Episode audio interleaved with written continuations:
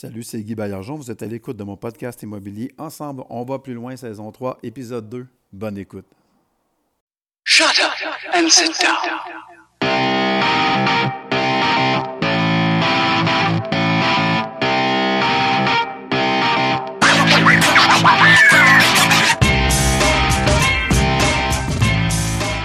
Pour une troisième saison de Ensemble, on va plus loin, mon podcast immobilier. Et vous savez, dans ce podcast, euh, on parle souvent de partenariat, on parle souvent d'aller plus loin, d'aller plus loin ensemble. Et je suis très, très content de recevoir mon premier invité de la saison numéro 3, Alexandre Baillargeon, qui est un entrepreneur en série, qui, comme vous l'entendrez un peu plus tard, a commencé tout jeune, qui a la base des affaires. Et euh, je vais vous laisser le découvrir et surtout les, les leçons d'affaires et les leçons de vie que ce jeune entrepreneur peut nous donner. Vous allez voir, c'est fort inspirant. Euh, bienvenue, Alexandre, dans un premier temps. Je te remercie d'avoir accepté l'invitation. Merci beaucoup, Guy, pour ton invitation. Super apprécié. C'est vraiment, euh, vraiment euh, plaisant de voir, d'avoir devant moi quelqu'un qui a réussi à un jeune âge quand même. Quel âge as-tu? maintenant, 28 ans. Tu as 28 ans. Et dis-moi, ta première aventure en entrepreneuriat, ça remonte à quel âge? Euh, en fait, j'avais commencé super jeune, euh, à 13 ans, quand je commençais à, on peut dire, gosser sur des ordinateurs euh, qui vendaient au surplus gouvernementaux. J'essayais de prendre les pièces, les revendre dans les ventes de garage, tout ça. Ensuite, à 16 ans, j'ai une petite compagnie de lavage de vitres. Ensuite, j'ai continué. J'ai étudié un peu plus, j'ai poussé mon, mon domaine dans l'informatique. Ensuite, j'ai une compagnie en software, flippé la compagnie. J'ai réinvesti par la suite dans l'automobile. Maintenant, je suis propriétaire de plusieurs concessionnaires automobiles en Chine. En Chine? Euh, maintenant, je focus beaucoup sur euh, mon nouveau club privé Carousel à Montréal. Donc, on repart de. Tu as 13 ans. C'est quoi ta vision à 13 ans, un jeune homme à l'époque où tout le monde écoute, je ne sais pas quelle émission pour enfants, à mon époque, à moi, là, c'était, on était entre Passe-Partout et Satellite-Popette, je ne me rappelle plus trop, mais, mais toi, c'est pas ça qui t'attire à l'époque. Là. Non, je pense que ouais, c'était plus le désir, si on peut dire, de se créer soi-même son identité, puis d'essayer de trouver des avenues pour faire un peu d'argent, puis être indépendant vis-à-vis de ses parents aussi. T'avais-tu un modèle, quelqu'un euh, que tu avais, euh, disons, quelqu'un, un membre de la famille ou quelqu'un euh, du voisinage ou quelqu'un de ta parenté? Parce que souvent, ça part de là. Mais est-ce qu'il y a quelqu'un comme ça dans, dans ton histoire? Ben, c'est ça, j'ai, toujours adoré mes parents puis ma famille, mais c'était, on dirait que c'était depuis que j'étais jeune, ça tout ce qui était le monde des affaires m'intéressait. Exemple, en sixième année, je m'habillais avec un saut pour enfants, j'allais à l'école en complet. C'est tout le temps quelque chose qui m'a passionné, si on peut dire, en entrepreneuriat. Puis j'essaie de trouver des manières de faire de l'argent. souvent, quand on est jeune, on pense qu'on va aller déneiger des cours, tout ça. moi, j'avais trouvé cette petite avenue-là pour commencer. Puis euh, après, au fil des années, j'ai vraiment découvert une passion pour ça. D'après toi, la question, est-ce que l'on est entrepreneur ou est-ce qu'on devient entrepreneur? Comment tu vois ça? Ben, je crois qu'à la base, c'est un mindset qu'il faut avoir aussi. C'est chaque personne est différente psychologiquement et émotionnellement. Donc, si on y croit vraiment en personne, puis si on a vraiment un mindset que ne euh, faut pas que l'argent soit notre première vision ou but, si on peut dire, quand on crée une compagnie, mais plus de se développer soi-même puis de créer euh, son propre royaume, si on peut dire, à lequel on veut être roi. Donc, c'est vraiment c'est un mindset qu'il faut avoir par soi-même. Donc, il ne faut pas se décourager et dire OK, cette année, j'ai juste fait 1000 euh, dollars dans mon été ou, ma compagnie génère juste 5000 par exemple. Mais c'est vraiment de bien s'encadrer puis créer de, plus jeune euh, qu'on peut créer, exemple, son networking, créer des contacts. C'est après, c'est ce qui va nous amener à nous élever plus tard. OK, le relationnel. Oui, exact. Et apprendre nos erreurs en même temps. Parce que plus qu'on va s'investir dans un projet, plus qu'on va essayer des choses, mieux qu'on va apprendre. Donc, c'est mieux de faire des erreurs le plus jeune possible que d'en faire plus tard avec des enfants. Euh, donc, ça veut dire que l'entrepreneur, lui, doit vaincre ses peurs, j'imagine. Ou toi, tu n'en avais pas du tout? Non, mais on a chacun nos peurs aussi. des fois, c'est dur de se dire euh, oh, je vais faire du cold calling ou, exemple, approcher les gens ou approcher, par exemple, des, des contacts pourraient amener notre compagnie à un autre niveau. Mais c'est des choses que plus qu'on essaie, puis plus qu'on reçoit de non, plus qu'on apprend aussi de nos erreurs. Donc, il faut qu'on ait des rejets au départ pour pouvoir avoir des acceptations par la suite. OK, ça veut dire, mais il faut vaincre euh, cette espèce de barrière-là. Euh, il y en a qui appellent ça de la timidité, d'autres euh, de la réserve, ou je ne moi, je ne sais pas comment vraiment l'appeler, mm. mais j'essaie de me mettre dans la peau de la personne qui, pour la première fois, va faire soit du cold call, aller cogner à des portes. Il faut que dans ta tête, soit convaincu pour être convaincant? Aussi, oui. D'une manière, mais aussi l'authenticité, puis euh, les valeurs qu'on va dégager en même temps. Parce que quelqu'un va le sentir si on est juste là, par exemple, pour vendre, pour vendre, ou pour euh, pousser nos idées juste pour avoir de l'argent, tandis que si on les approche d'une manière qu'on on veut vraiment s'élever, puis on veut apporter du bien pour lui, puis que c'est gagnant-gagnant pour les deux parties. Donc, c'est vraiment l'approche qui est différente, mais ça, cette expérience cette expérience s'acquiert vraiment avec le temps et avec la pratique sur le terrain. Des fois, on peut lire 42 livres sur euh, comment vendre, mais des fois, ça vaut peut-être plus de cogner à 150 portes, puis euh, d'avoir 148 non, mais deux oui vont t'apprendre plus que tous les livres que tu là, lire aussi. Là, c'est comme si toi-même, tu venais d'écrire le livre. J'ai l'impression qu'au Québec, le système d'éducation n'est pas fait pour former des entrepreneurs. C'est quoi ta vision de ça? Euh, c'est sûr que ce qu'on nous apprend beaucoup, c'est. Personnellement, je trouve, à l'école ou même à l'université, ils vont dire OK, tu vas avoir un, un enseignant qui va dire Toi, je te verrais bien dans tel domaine ou dans tel euh, job de 9 à 5. Mais oui, c'est bien parce que c'est important d'avoir un travail à la base pour ensuite mettre de l'argent de côté si on veut faire sa compagnie et tout ça. Puis il n'y a rien de mal là-dedans, c'est ce qu'il faut faire aussi. Mais c'est plus le fait que le système nous en nous encadre, nous endoctrine à penser qu'une routine, c'est ce qui est le mieux pour nous. Parfois, c'est mieux de laisser une job à 150 000 ou une job à 40 000, mais de se créer son projet après avoir créé son networking de contact vis-à-vis de ce projet-là. Ça va nous en valoir plus que juste suivre ce que l'école va nous dire ou nous endoctriner avec. Tout à fait. Est-ce que tu faisais de la politique à l'école? Toi, étais-tu dans les comités étudiants, président de classe? Non, honnêtement, non. J'étais vraiment plus indépendant de mon côté, puis plus autodidacte, donc à lire puis à apprendre plus sur euh, l'économie, le marché, comment. Parce que aussi, moi, ce qui m'intéressait le plus, puis maintenant, ce qui est le plus rentable euh, dans mes compagnies à ce jour, c'est euh, tout ce qui est le marché international, puis c'est d'ouvrir son horizon, puis d'ouvrir sa, sa, mentalité aussi à d'autres cultures, à d'autres manières de faire de la business. C'est pas juste d'être habillé en soude puis d'aller rencontrer des gens dans des mm. grandes villes. Il y a beaucoup plus de business qui sont créés avec des modèles d'affaires qui vont être différents. OK? C'est drôle ce que tu dis parce que euh, on a l'impression que le modèle, pas que tu dénonces, mais le modèle euh, que tu n'as pas suivi, en fait, euh, c'est vraiment le modèle mainstream. Puis toi, tu as trouvé ta voie à travers ça en faisant ce pattern-là. En bâtissant d'abord et avant tout, de ton jeune âge, un, bon réseau. Tu as toujours été fort là-dedans. Tu as une façon. En fait, c'est parce que si je comprends bien, c'est parce que tu, tu comprends les humains. En fait, tu as, un bon côté euh, psychologue. La psychologie humaine, la psychologie de la vente, tu dois posséder ça, toi, comme, comme skill. Tu as tout ce qui est la, ça veut dire la neurolinguistique euh, que tu oh, peux utiliser en vente puis en, en, business, mais aussi, il y a un côté qui est super important que je trouve, c'est euh, avant de lancer une compagnie, c'est je m'intéresse à comment les gens vont réagir vis-à-vis -vis mon produit ou ce que je, vais avoir à leur offrir, mais surtout le, côté relationnel, le relationnel. Donc, c'est créer des contacts avant et par la suite. Donc, laisser les gens parler de moi, parler d'un produit que je vais créer et ensuite l'aborder. Parce qu'on a juste une chance quand on se lance en affaires. Parfois, c'est mieux d'attendre, même si ça prend 8, 9 mois avant de se lancer, 10 mois, un an.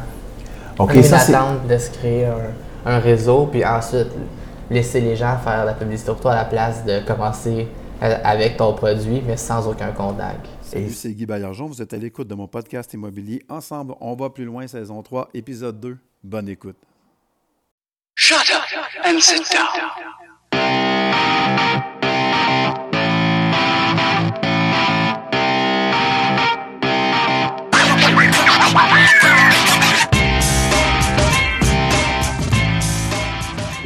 L'idée reçue que euh, le time to market, en marketing, comme on dit, je suis le premier, donc c'est moi qui vais avoir le marché. Si je comprends bien, c'est pas tout à fait ça. Parce que, à preuve, tu vas lancer une idée, tu vas laisser les gens en parler, et ensuite, tu vas arriver avec ton concept ou ton produit, tu vas l'introduire à ces mêmes personnes-là. Aux personnes auprès de, euh, qui ont fait, en fait, qui ont créé le buzz ou qui l'ont alimenté. C'est ça que je comprends. C'est cette façon de faire. C'est drôle. Là, vous comprenez que Alexandre regarde pas dans la même direction que tout le monde. Puis il commence là où d'autres personnes se sont arrêtées ou ils sont même pas allés encore. Fait que retenez cette leçon de business que vous venez d'avoir aujourd'hui. Merci. c'est vraiment brillant. Vraiment brillant parce que tu l'as non seulement essayé, mais tu l'as. Ça, ça, réussit, ça te réussit pas bien. Oui. Mais oui, tu sais, au, départ, tu dans quand on est plus jeune, oui, les premières compagnies, ça prend du temps, mais ce qui m'a amené, exemple, au premier million, aux premières réussites, ça a toujours été le groundbreaking du réseau de contact, puis de bâtir son nom autour de soi, puis de laisser les gens parler de, toi aussi en même temps, puis de vraiment créer que euh, quand ta compagnie, exemple, tu veux l'implanter dans un autre pays, mais tu vas aller, tu vas laisser les, les consuls, tu vas laisser, exemple, les les différentes euh, personnes qui font des conférences ou des, gros contacts dans, la région t'es parlé de toi. Il y a plusieurs manières à faire, c'est du cas par cas, mais je veux dire, c'est hyper important de laisser les gens parler de ton concept, puis avant de juste l'introduire, d'arriver puis de cogner aux portes comme un vendeur. Donc, c'est vraiment. Un peu comme. Oui, oui, très intéressant. Donc, c'est. Euh, de. Au poker, on appelle le slow play. Donc, c'est un peu en slow play que tu joues ça. Exact. Euh, je peux donner un exemple concret. Je voulais euh, amener en Chine euh, une extension de ma business pour tout ce qui était de la modification de voitures. Je savais que la Chine, un des, une grosse compagnie qui était en, si on peut dire, en développement d'affaires là-bas, c'était Brabus. Ils modifiaient des Mercedes-Benz. Oui, je connais. Je voulais amener le, le, même concept, mais avec une marque différente. Oui. Donc, je suis allé en Allemagne. J'ai parlé avec une, petite compagnie que la personne avait créée dans son, dans son entrepôt à peine 10 000 pieds carrés. D'accord. Avec un produit superbe, puis il y avait les, toutes les pièces qui se comparaient à Brabus, si on peut dire. Ensuite, j'ai pris euh, des samples des autos. Donc, on a fait deux voitures modèles. J'ai pris les photos, fait des pamphlets. Je suis allé en Chine ensuite. Je suis allé voir Brabus, puis j'ai fait sans leur dire que j'avais pas de compagnie, j'ai dit que moi, je voulais investir avec eux, que je voulais créer, exemple, mon concept euh, pour modifier les voitures. Puis j'amenais des voitures du Canada puis de d'autres pays en importation en Chine. Puis euh, je me suis dit, eux, je vais leur dire, OK, je veux venir. Puis je voulais voir un peu le, potentiel du marché. Donc, ils m'ont parlé, ils m'ont donné un peu de chiffres, etc. Donc, j'ai pu avoir ce côté-là pour me planifier. Je suis retourné en Allemagne. J'ai changé un peu euh, les pièges. J'étais vraiment qu'est-ce qui était plus trendy. Ensuite, je suis retourné en Chine. J'allais voir les concessionnaires, j'ai dit est-ce que ça vous intéresserait d'avoir un compétiteur, exemple à Brabus, soit d'autres compagnies qui amènent toujours les mêmes produits, les mêmes pièces? Donc, j'ai adapté, j'ai montré mon portfolio, j'ai laissé, j'ai dit ça, ça va être une compagnie allemande qui est très populaire en Allemagne. J'ai dit qu'on va pouvoir amener ici. Donc, eux, par la suite, ils ont commencé à parler. Je suis allé, exemple, dans d'autres concessionnaires. Donc, eux, ils se parlaient entre eux. Ils disaient, OK, il y a, d'autres produits qu'on peut avoir. Mais j'ai attendu, j'ai laissé vraiment comme le marché. Oui. Euh, parce que je me disais, si je leur laisse des mois pour qu'ils voient, par exemple, que les, le consommateur chinois aimerait avoir un produit différent, à ce moment-là, ils vont voir qu'ils ont besoin d'une autre compagnie. Donc, à la suite, c'est eux qui ont commencé à nous rappeler. Ils disaient, on aimerait ça commencer à prendre des commandes de vos produits. Puis, euh, pour faire compétition justement aux autres. Puis, euh, par la suite, je suis retourné voir euh, Brabus sans leur dire que j'avais. J'ai dit, ah, tu vois, j'ai, j'ai commencé à avoir un carnet de commandes, tout ça. T'aimerais tout ça faire un partenariat euh, avec moi, tout ça. Mais dans l'idée, moi, je voulais pas avoir le partenariat. C'était juste pour voir euh, eux, genre, le, potentiel, si on peut dire, du marché qu'il y aurait. Oui, oui.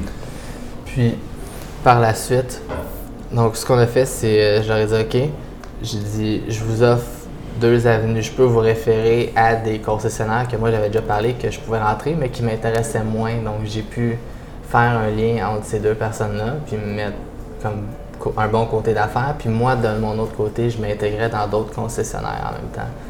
Donc à ce moment-là, on pouvait créer une synergie euh, entre des compétiteurs, puis en même temps, ça te rapproche des autres personnes aussi. Euh, ça, c'est bon, ça. À quelque part, en fait, c'est un plan assez élaboré. C'est quelque chose qui s'est étalé sur plusieurs mois, puis tu as remporté ton pari. Parce qu'au départ, on pourrait dire que c'était un pari. C'est un défi que tu t'es lancé. Mm-hmm. Exact. Comment je vais faire pour entrer dans le marché chinois avec un produit qui est, évidemment, qui n'est pas nécessairement connu là-bas? Alors, tu es allé voir, puis la réponse du marché était favorable. Mais en fait, tu l'as un peu créé, cette réponse-là. Tu es allé teaser euh, le marché. Tu sais les deux parties. C'est C'est ça. compétiteur en même temps, mais c'est c'est aussi de te mettre en bon terme, si on peut dire, avec les, les autres. Comme, donc, comme ça, ta compagnie n'est pas une compagnie qui est là juste pour bâcher l'autre produit puis dire le mien est meilleur que lui. Exactement. Donc, une alliance stratégique, puis en même temps, une saine compétition. Ça, C'est une belle éthique de travail, ça. Parce qu'à quelque part, euh, ça permet aux deux marques de prospérer aussi. Ouais. Donc, à quelque part, tu es un bon ambassadeur, c'est-à-dire que tu ne mets pas la chicane, au contraire, tu mets l'harmonie, puis en plus, ben là, c'est- tout, le monde, tout le monde est gagnant. Donc, c'est gagnant-gagnant. Le business, c'est pas juste de dire Ah, il y a une formule magique, euh, je vais rencontrer telle personne. Il y a beaucoup de choses en dehors de la business qui se fait. Puis des fois, c'est stupide à dire, mais tu peux être euh, dans un restaurant, rencontrer quelqu'un ou un contact qui va changer ta vie aussi d'une manière. Ou des fois, prendre ton, ton réseau de networking, les sortir, te mettre ami, même si ça prend trois ans Oui. pour lancer avec, mais ce réseau-là va être beaucoup plus fort que si tu te lances, puis ensuite, ils se- les gens se sentent comme si tu juste là pour leur demander des faveurs. C'est ça. Puis Tu que- montres que tu as ta propre indépendance avant. parce que quand tu fais affaire avec des gens de ton niveau, ces gens-là sont pas dupes non plus. là. Ils te voient, ils, voient, ils te sentent, ils te filent. Il y a du non-dit là-dedans. C'est comme si c'était un code. Ça, je pense que c'est important. En immobilier, il y a des gens qui se brûlent rapidement parce qu'ils ne savent pas respecter les codes, c'est-à-dire l'approche. On va travailler avec un vendeur, comment, selon l'âge du vendeur, l'origine du vendeur, la région où il habite. Euh, T'es-tu dans un cas de succession? Est-ce que tu es dans un cas de, vente euh, euh, sous contrôle de justice? Lorsque tu as des immeubles en difficulté, est-ce qu'on travaille avec un terrain vacant? Est-ce que euh, le côté politique est important aussi? Comme toi, tu me parlais tantôt d'ambassadeur, tu me parlais de consul, tu es actif euh, dans des, des endroits comme euh, Monaco, euh, des milieux euh, relativement fermés, sinon fermés. Puis en immobilier, le parallèle que je vois avec ça, c'est qu'il faut pouvoir s'adapter à son marché pour, pour bien réussir. C'est important de comprendre le code. Le code nous donne la clé, puis la clé, évidemment, ben, ça nous ouvre toutes les portes. Ton entreprise que tu as démarrée, euh, comment tu avais l'entreprise informatique, celle qui t'a propulsé après avoir fait plusieurs e- essais, erreurs, ainsi de suite, euh, comment comment t'es venu l'idée? C'est quoi l'opportunité que tu as euh, t'as vu passer dans l'informatique à ce moment-là? Pour tout type de business, il y a aussi le fait d'être là au bon temps, bon moment. Timing. Puis des fois, tu sais, on se dit exemple, je prends un exemple qui est, ils ont l'exemple le Bitcoin ou ça, des gens qui étaient là au début, étaient là au bon temps, au bon moment, mais ensuite une fois que c'est à travers la planète, c'est plus Ouais. nécessairement le bon temps d'investir. Donc c'était la même chose dans ce temps-là. Les compagnies étaient en grosse crise à cause que Microsoft avait arrêté de faire le patching pour tout ce qui était les Windows XP, donc ils devaient changer à 7, puis le cloud devenait populaire. Oui. Donc, en fait, c'était juste de trouver un moyen d'intégrer une nouvelle solution en cloud pour répondre à leurs besoins. De voir dans le temps sais, que 95% des compagnies utilisaient des serveurs physiques pour faire justement leur système de patching. Mais au-delà de ça, c'était, c'est pas nécessairement la réussite de se dire, dans une entreprise, c'est la réussite de dire, d'avoir convaincu les gens à prendre ton produit, mais aussi de, de manières qui sont différentes aussi. Tu sais, la, la business, l'entrepreneuriat, c'est pas quelque chose non plus avec des licornes, des arcs-en-ciel, que tout est parfait. Puis il y a beaucoup de choses aussi en business qu'il faut s'en donner, c'est d'être pas greedy et de leur donner beaucoup aux gens. Les gens veulent savoir qu'est-ce qu'ils peuvent avoir comme ristourne, comme, euh, si on peut dire, euh, nanane qu'ils vont recevoir par la Oui, suite. oui. Donc, surtout les grosses compagnies, quand tu veux faire affaire avec des multinationales ou des grosses compagnies, c'est toujours de leur donner des kickbacks ou des incitatifs. Donc, si ton software, il, exemple, coupe 30% de leurs dépenses, ben, redonne-leur la différence et explique-leur comment réutiliser cet argent-là. Puis ici, c'est pour avoir des bonus pour l'employé, mais que, leur employé ait des bonus. Puis à ce moment-là, si tout le monde est content, à ce moment-là, c'est comme ça que ta compagnie peut grandir. À la place d'être plus greedy, puis leur, euh, euh, si on peut dire, leur dire euh, OK, tu vas couper de temps, coupe, tes- coupe les employés, euh, exemple. A- c'est ce que j'avais fait, j'avais pensé à un système de ristourne puis euh, de donation justement aussi aux VP, aux gros dirigeants, que eux ensuite, quand ils vont se faire approcher par des multinationales, vont garder le software qui est local, mais qu'eux reçoivent plus d'argent, si on peut dire, dans leur poche, mais Oui. qu'ils vont de toute manière réutiliser dans la compagnie. Donc, c'est vraiment, c'était une manière différente de le voir. Puis, je pense que c'est quelque chose qui est important aussi à dire, c'est, si exemple, quelqu'un a la chance de pouvoir porter sa compagnie à un autre niveau, mais il ne faut pas oublier que d'une manière ou d'une autre, chaque personne qui est à salaire ou que tu vas vouloir approcher, eux aussi ont besoin d'argent. Oui. Donc, non seulement tu as compris, en fait, Ça, c'est extraordinaire encore une fois. Vous pouvez reculer d'à peu près 45 euh, secondes pour écouter cette portion. Euh, très importante. Euh, ce qu'on comprend, c'est que non seulement tu le fais pour toi, mais tu as amené d'autres entrepreneurs à penser comme toi ou à penser autrement que finalement la façon dont, dont ils pensaient, les idées reçues. je vais couper, si je sauve 300 000 cette année, euh, ben, je sais je vais peut-être aller chercher ça dans mon staff. Si je peux couper quatre postes, ça va faire 300 000 Toi, tu dis non, c'est pas ça. On va réduire vos dépenses, garder vos employés, puis en plus, avec la différence d'argent, vous pouvez vous payer des bonus. Parce que de toute façon, ce budget-là, vous le consacrez, vous le consacriez déjà à ce poste-là, le IT, ça vous coûtait tant, là, ça va vous coûter moins cher. Mm-hmm. Puis vous allez vous enrichir en plus. Exact. C'est génial. Si on peut dire exact. C'est comme un système, si on peut dire, d'enveloppe, mais. c'est ça, oui. D'une manière différente. Ben, en fait, c'est la compagnie qui se fait un cadeau à elle-même. En achetant quelque chose qui va réduire ses coûts, en, en enrichissant les gens qui ont adopté la solution. Parce que c'est une solution que tu amenais, toi, à un problème. Exact. En fait, l'entrepreneur qui amène des solutions à des problèmes, il a déjà il est déjà sur la voie de la réussite. Si ton produit ne règle aucun problème, ça ne marche pas. C'est une manière après de pouvoir flipper sa compagnie parce que les compagnies vont être très, très, très proches de toi parce qu'ils savent qu'à chaque année qu'ils vont reprendre le emploi, ils vont sauver de l'argent. Absolument. la suite, même si Microsoft arrive et dit Je vais mettre mon système plus efficace, on va dire c'est quoi mon avantage à moi? Oui.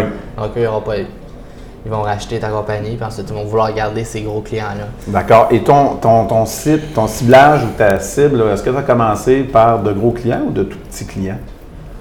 Honnêtement, je trouve que c'est plus avantageux d'aller avec un gros client puis de se prendre un billing, puis qu'ensuite lui, d'y aller à perte, mais que lui va te donner des lettres de référence qui va t'amener à d'autres clients. Puis aussi, c'est hyper important quand c'est une nouvelle compagnie, si possible, c'est d'acheter, exemple, une shell company de quelqu'un d'autre qui a, exemple, 10 ans euh, d'expérience, on peut dire, mais pour que sur papier, ça ne soit pas une compagnie qui a été créée il y a 6 mois. OK, on a été créé en, une, crédibilité qui est différente quand tu approches des gros clients. Oui. Parce qu'ils ont des due diligence à faire. Euh, ils veulent voir que tu as tes certifications, etc. Mais peu importe le type de business, je pense que c'est important aussi d'avoir un partenaire ou quelqu'un qui a plus d'expérience faut pas avoir peur non plus de demander des conseils à d'autres personnes. personne n'est parfait, on apprend tout. Tous et tous d'une manière ou d'une autre. Donc, c'est euh, surtout en affaires, il y a beaucoup, beaucoup de manières de créer sur papier une compagnie qui a plus d'expérience sans qu'elle en ait vraiment, mais au moins ça donne une crédibilité de départ. Donc, c'est plus de travail au début, c'est plus de temps à mettre. Comme on dit, on travaille sur networking, on travaille cela, mais c'est ce qui va donner sur le long terme la, meilleure rentabilité. Puis, euh, le meilleur processus, on peut dire, pour expandre sa business. Dans le passé, tu as eu des partenaires, présentement tu en as. Et comment tu vois la séparation des tâches, la séparation des pouvoirs entre deux ou plusieurs partenaires au sein d'une entreprise? Ben, c'est chacun, on est chacun a une psychologie qui est différente ou une personnalité qui est différente. Oui. Donc, il y a des gens qui vont être plus analytiques, donc eux vont être plus montés pour faire la gestion des employés, des commandes, la comptabilité. Quelqu'un qui va être plus dynamique, on peut dire une personnalité ouverte, euh, va pouvoir aller parler, par exemple, pour faire les contrats de vente, pour le marketing. Donc, chacun peut vraiment diviser les tâches avec, selon sa personnalité qu'elle est. Et c'est ça la différence qu'il faut faire. Il y a beaucoup de chicanes des fois en propriétaire, c'est qu'ils vont essayer de qui a le plus de pouvoir, qui a le moins de pouvoir, mais c'est pas du tout ça. C'est qu'il faut savoir chacun, on est fait, on est bon, mais on n'est pas bon dans un, domaine ou un autre, puis il faut savoir reconnaître soi-même ses capacités. Je pense que la beauté en partenariat, c'est que tu peux avoir des personnes qui sont meilleures que toi dans tes lacunes et vice-versa. Donc, si, exemple, pour toi, c'est plus dur pour toi de faire ta gestion ou ta comptabilité, mais d'être avec un partenaire hyper analytique, ça va t'aider à garder ta compagnie sur le, sur le flow, tandis que si toi, tu es plus introverti, quelqu'un qui est plus dynamique va t'amener un autre réseau de contacts aussi. Donc, il faut faire preuve d'une intelligence émotionnelle pour mettre son ego de côté quand, quand, vient le temps, savoir reconnaître la part des autres. Euh, un plus un égale trois, en fait, en partenariat. Il y a une synergie qui se dégage de, de la somme des partenaires. Et souvent, comme tu dis, les chicanes d'actionnaires, parce que j'assiste à beaucoup de, de dissension au sein, soit des conseils d'administration ou des partenariats, et bien souvent, ce qui revient, c'est ça, c'est deux égaux qui se sont affrontés, puis euh, jusqu'à ce que finalement la cellule éclate.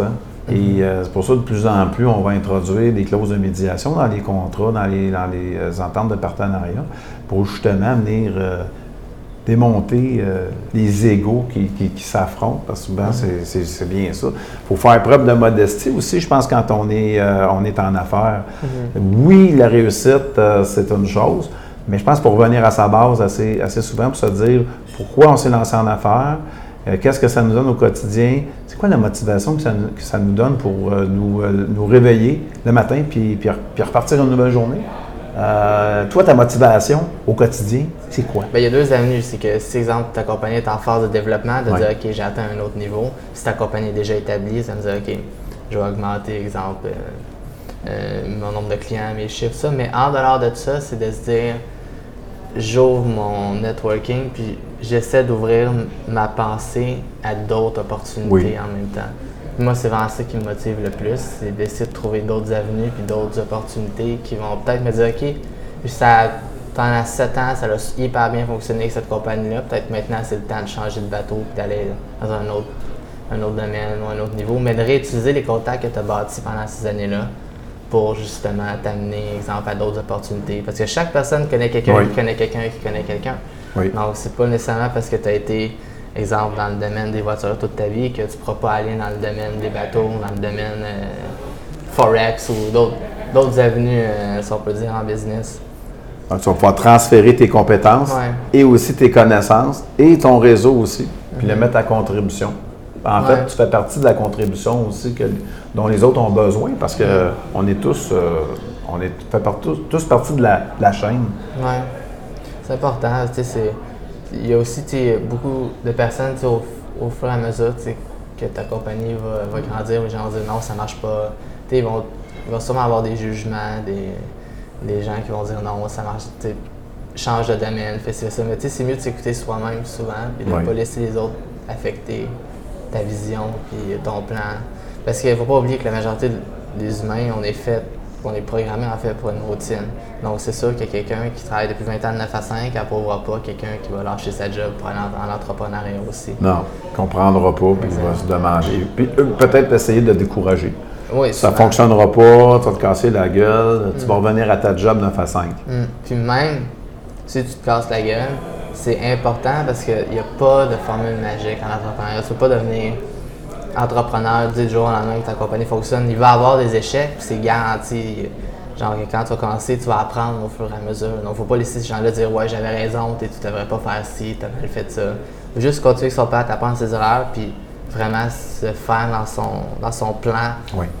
Ils vont dire Ok, ça n'a pas fonctionné, maintenant, qu'est-ce que je peux faire pour changer euh, ma vision ou. Euh, ma procédure d'attaque pour euh, cette erreur-ci, où tu vraiment comme continuer de travailler puis d'avancer, même quand on a des, échecs. C'est ça qui, je pense, qui est le plus important. C'est ça, c'est de ne pas lâcher. Ouais. Donc, c'est. Euh, c'est pas le nombre de fois que j'essaie. C'est en fait. Euh, pas d'essayer la même chose, mais d'essayer. Exemple, c'est pas parce que tu as des clients qui te refusent que tu descendre ta compagnie n'est pas bonne, c'est juste que tu as peut-être mal pris la mauvaise approche. On peut tu as pris une mauvaise approche pour les, approcher, avec que tu apprends comme ça. Et les prochaines années pour toi ressemblent à quoi? As-tu un projet en particulier? Mais maintenant, je focus beaucoup sur euh, mon club d'entrepreneurs privés, le Carousel. Donc, c'est vraiment, je veux le faire grandir euh, le plus possible. Puis, on reçoit déjà des applications maintenant pour euh, d'entrepreneurs qui veulent être membres. Donc, oh, c'est sûr que les événements vont pas. J'aimerais les, augmenter le nombre d'événements, le, nombre d'endroits dans le monde où les événements vont être aussi. Donc, ça, c'est vraiment un des projets à laquelle je travaille beaucoup. Je travaille beaucoup pour euh, tout ce qui est l'exportation, l'importation de produits.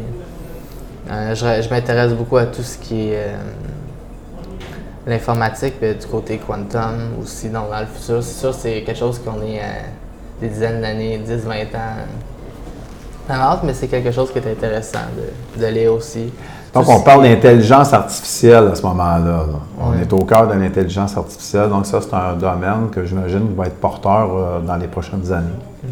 Mais tout ce qui est les encryptions aussi, parce que les virus vont devenir de plus en plus puissants. Donc, c'est quelque chose qui va être intéressant. J'aime lire sur ces, ces sujets-là aussi.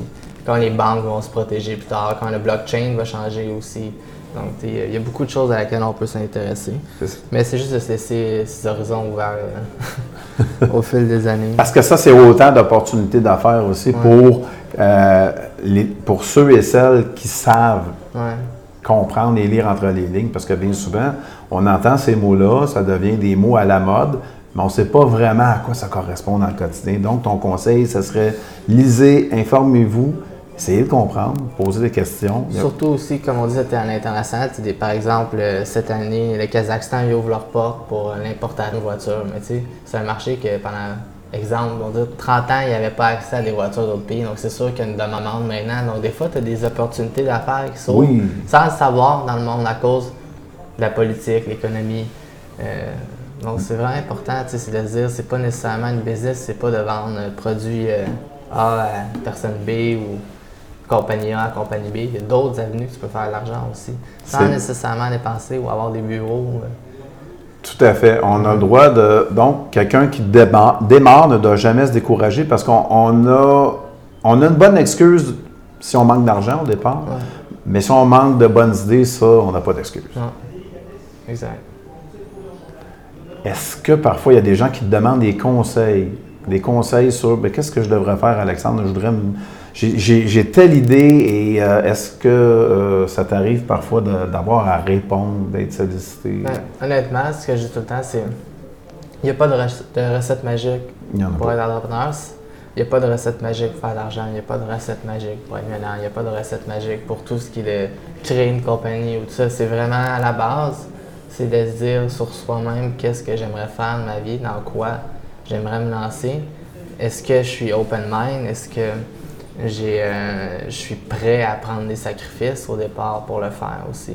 Parce que c'est pas quelque chose que. Tu sais, une entrepreneur, tu te lèves pas le jour au lendemain, tu te crées un email, tu vas te louer un bureau à Regus, puis euh, tu s'achètes un saut que tu vas commencer à faire de la business. C'est vraiment pas ça. C'est de se dire, OK, oui, j'ai une idée, je vais me lancer, mais est-ce que je suis prêt à prendre le temps au départ pour bâtir ma crédibilité, lire sur le sujet, exemple, apprendre plus sur ce que je veux faire. des fois, tu es mieux d'attendre puis de penser à 4-5 projets, prendre celui qui va valoir le plus la peine, de créer ton networking autour de toi, puis de te lancer, que juste te lancer.